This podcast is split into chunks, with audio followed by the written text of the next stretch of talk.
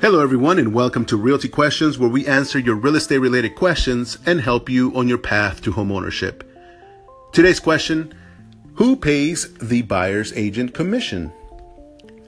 This question comes up because a lot of times buyers are trying to figure out how much money they need to have saved. A lot of the times they freak out when they think that they have to pay all these fees.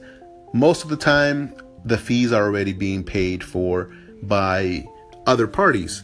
In this case, the buyer's agent is being paid by the seller. So when the seller and the listing agent are negotiating their contract, one of the items that they negotiate is their commission. And at the same time, there's another portion just below that where it says how much they're going to be paying the cooperating broker. So the person who brings the buyer to the table is going to get paid a certain amount, and that's already written in there in the contract. Again, to answer the question really quickly, the buyer does not have to pay unless they specifically write into the contract that they are paying for that, um, for the commissions. Again, there's no specific number. There's just whether or not you're going to be paying for the commission, a certain percentage of it, it's up to you if you're writing in the contract. If that's if that's one way for you to kind of negotiate, then you can do that. But again, for most people, the commission is paid for by the seller. Why am I answering this question? Well, there's a few people who have again been concerned about who pays for what, and they're worried that they're not going to be able to cover uh, my fees, for example.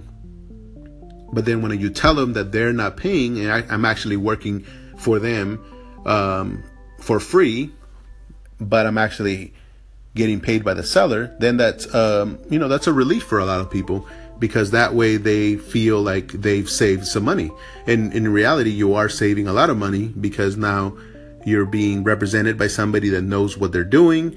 They're also looking for your best interest and at the same time are going to be able to advise you on the do's and don'ts of the transaction. So, again, thanks everyone for listening. Hopefully, this answered the question. Again, this is very general. There's a lot of different specific uh, instances where the buyer may pay for it or um, as part of the offer. So, you know, if you're listening to this and you've you as a buyer have paid for the commission, then um, I'm not wrong. You're not wrong either. Uh, it's just for general terms, um, the seller is the one that pays. So, again, thanks for listening. I hope you all have a good day.